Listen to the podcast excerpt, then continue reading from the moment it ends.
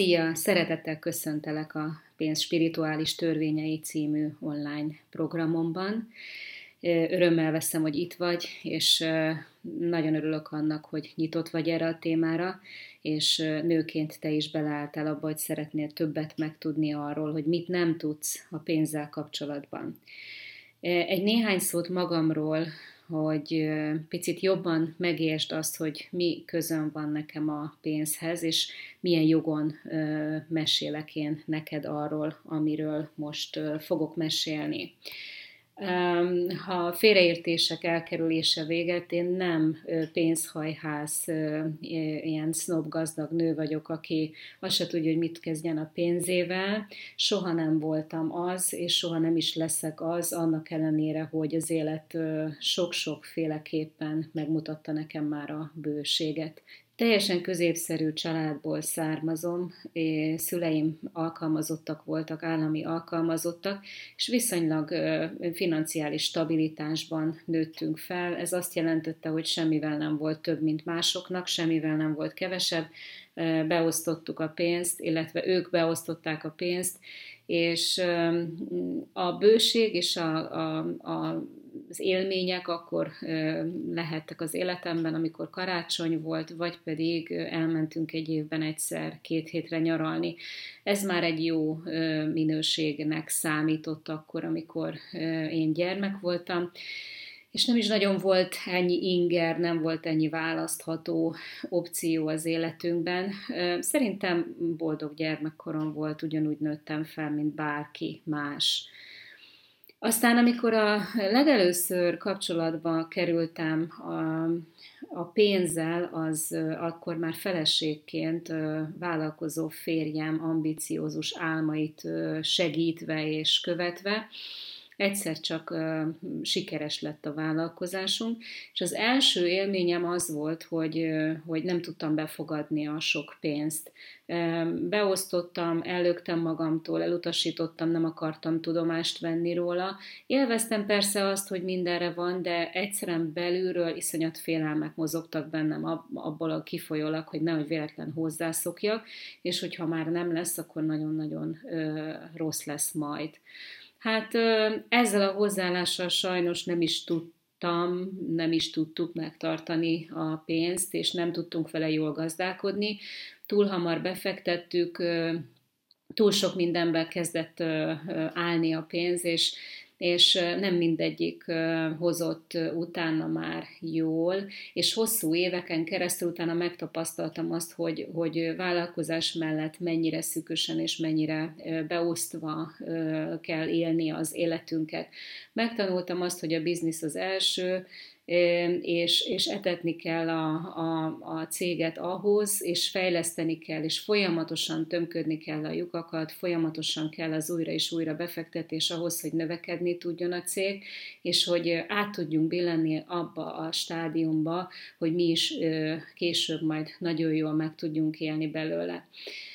Ez egy hosszú 15 éves folyamat volt vállalkozásépítés során, nem túl jó tapasztalatokkal, nem túl örömteni folyamatokkal. Volt minden hideg-meleg, hullámvasutazás fent és lent, amíg végül 15 év után eljutottunk oda, hogy a cégünket felkészítettük az eladásra, kiszálltunk a, a táplálék kiegészítő piacról, és életünkben először éltük meg azt, hogy annyi pénzünk lehetett, hogy elértük a financiális szabadságot. Na igen, de akkor meg mit kezdjünk vele? Ez is egy óriási állomás, ez is egy nagyon nagy kérdés a legtöbb ember életében, aki még nem járt ott, és akinek nincs mintája arról, hogy hogyan kell ilyenkor létezni, gondolkodni, és hogyan kell félelem nélkül tovább lépni az úton, és hogy ne, ne, ne legyünk a rabja a saját pénzünknek, és élhessük a szabadságot. Nagyon sok szépet megéltem ez idő alatt.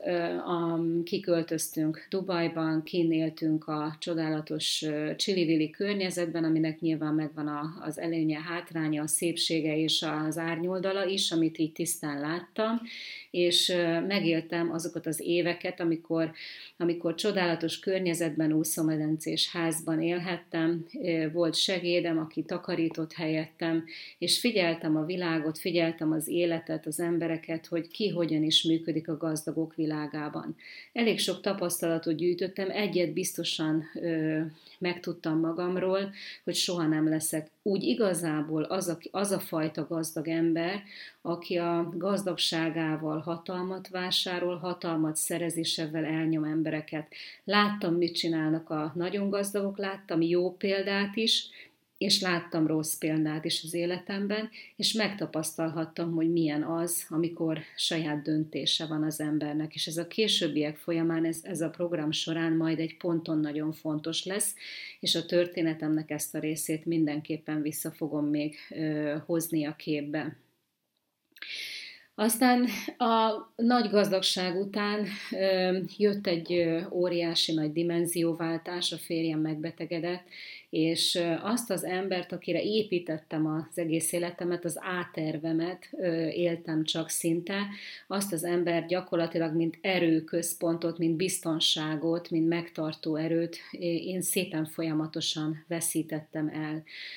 szépen folyamatosan rákényszerített az élet arra, hogy beleálljak én a kapitányi pozícióba, és a hajónak a kapitányságát átvegyem, és egyszerűen megpróbáljak navigálni az ő irányítása nélkül is a hullámos vizeken. Szerencsés vagyok abban a tekintetben, hogy négy évet kaptam arra, hogy erre felkészüljek, eddig tartott ugyanis a betegsége, és szerencsétlen vagyok azért, mert elveszítettem őt, viszont ebben az egész helyzetben én, nekem volt időm felkészülni arra, hogy mi lesz akkor, ha már ő nem lesz. E, amikor egyedül maradtam, még akkor sem voltam hajlandó százszerzalékos felelősséget vállalni azért, amink maradt, ami megmaradt, amit jócskán megcincált a gazdasági válság, nagyon sok veszteség ért bennünket, szembenéztünk avval, hogy minden, minden csak viszonylagos, és hiába kerestük meg az X összeget a cég eladásával, egy gazdasági válság megharmadolta, megtépázta a vagyonunkat,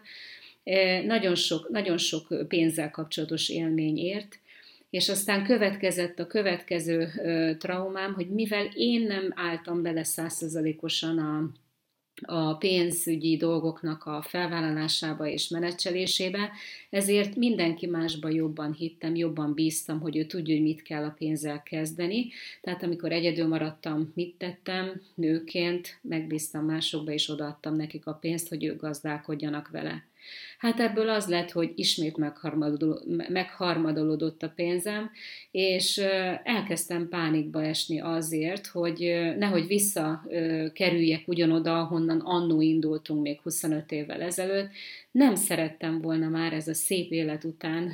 elindulni újra nulláról a saját hülyességeim miatt. Úgyhogy az volt az a fordulópont, amikor az utolsó átvágás, átverés, vagy szándékos átvágás, vagy pedig tudatlanságból tűnt el a pénzem, az volt az utolsó pont, amikor meghúztam a határokat, és azt mondtam, hogy nem, mostantól kezdve beállok én is abba, hogy szeretnék többet megtudni a pénz kezeléséről, a pénz teremtéséről, a pénz megtartásáról, hogyan lehet vele jobban, felelősebben bánni. És ez volt az a pont, amikor elkezdtem tudatosan keresni a könyveket, olvastam Robert Kiyosakiéknak a Gazdag Papa, Szegény Papáját. Szerintem mindenki ebben kezdte, hogyha valamilyen, köz, vagy valamilyen szinten szerette volna fejlődni a pénztudatosságban. Aztán elolvastam Robert Kiyosaki felesége, Kim Kiyosakinak a Gazdag Nő című könyvét, aki szintén inspirált arra, hogy nőként is ugyanolyan fontos, hogy, hogy az ember biztonságba érezze magát, a saját tudását növelje ahhoz, hogy biztonságba érezze magát, hogy ne legyen függő helyzetben semmi áron sem. Ő, nagyon, nagyon-nagyon szépen kiélezte ezt a dolgot arra, hogy önmagának is, állítólag az ő elmondása szerint akkor 500 ingatlana volt, amikor ezt a könyvet megírta, és nem azért volt, nem azért van Robert Kiyosakival, mert Robert Kiyosakinak 1800 ingatlanja van, hanem azért, mert szereti, és, és nagyon, nagyon jó vele együtt teremteni, együtt párkapcsolatot építeni, és élvezni az életet ez egy óriási lökést adott nekem arra, hogy megértsem azt, hogy miért is fontos átgondolni a pénzügyi dolgainkat és jobban beleállni, és elmentem az ő, ő, ő financiális IQ-val kapcsolatos coachingjukra, illetve nem kellett mennem, hanem befizettem egy ilyen online coachingra, amit egy amerikai mentor vitt végig velem fél éven keresztül, és klofolta a fejemet, ütött, vert avval kapcsolatosan, hogy hogyan kell jobban beleállni a dolgokba, mi mindent kell figyelembe venni, terveket készíteni, és, és hogy egyáltalán milyen lehetőségek vannak a piacon. Aztán következett T. Harv Ecker munkássága, akibe belebotlottam, ő is a pénzt tanítja, a pénztudatosságot. Ő írta a spirituális milliómos titka, elmetitka, bocsánat, a milliómos elmetitka című könyvet, és én pedig a spirituális milliómos című online tananyagát vásároltam meg, és nagy hatással volt az a gondolkodás, ahol, amit ő képviselt, és itt van az a pont, amiért ezt az online programot a pénz spirituális, törvényeinek hívom, ugyanis T. Harv Ecker volt az a tanítómester, aki számomra először összehozta a spiritualitást és a, a pénzteremtésének a tudományát, művészetét. Egy nagyon kemény üzletemberről volt szó, és minden egyes anyagában, tanításában valahogy belekavarta a lélek, a tudatosság, az érzelmek és a spiritualitás témáját, akár vezetett meditációkon keresztül, és ez a kettő együtt életembe először kapott egy platformon helyet, és azt mondtam, hogy igen, megérkeztem, megértettem, hogy ez a kettő nem választódik annyira szét, és az első fejezetben, amikor a spiritualitásról és a pénzről fogok beszélni, mesélek neked sok mindent arról, hogy mit tanultam tőle ebben a témában. Elvégeztem utána az ő négy napos intenzív pénztudatosság tréningjét, és külföldön, és óriási hatással volt az a tudás rám, hogy igenis, hogy a, tehát ott tanultam meg azt, hogy igenis, hogy a pénzzel kapcsolatosan is vannak blokkjaink, érzelmi blokkjaink, van egy hozott mintánk, amelyet ő pénzügyi új lenyomatnak hív. Ez az új lenyomat, ez, ez elég meghatározó, és az határozza meg nyilván, hogy honnan jöttünk, mit mutattak, milyen példát mutattak nekünk, milyen traumák értek, és megtanultam azt, hogy ez a pénzügyi új lenyomat mennyire befolyásolja azt a valóságot, azt az anyagi valóságot, amit, amit ebben az életben tudunk teremteni. És azt is megtanultam, hogy egy, egy érzelmek oldásával, a pénzhez kapcsolódó érzelmek oldásával lehet ezen a lenyomaton változtatni, és ha változtatsz, akkor képes vagy arra, hogy más és más valóságot teremts, és ne a múltból táplálkozz. Ennek kapcsán fejlesztettem én is ki a saját módszertanomat és a, a saját metodikámat arra, hogy segítsek én is mindenkinek, aki hozzám fordul a, ebben a pénzügyi új lenyomatnak a, a, az újra kódolásában, és erre van ez a tréning sorozat, aminek az első állomása ez a pénz spirituális törvényei című online programom. Hát nagyjából ez az én rövid történetem, a tanulmányaimmal együtt,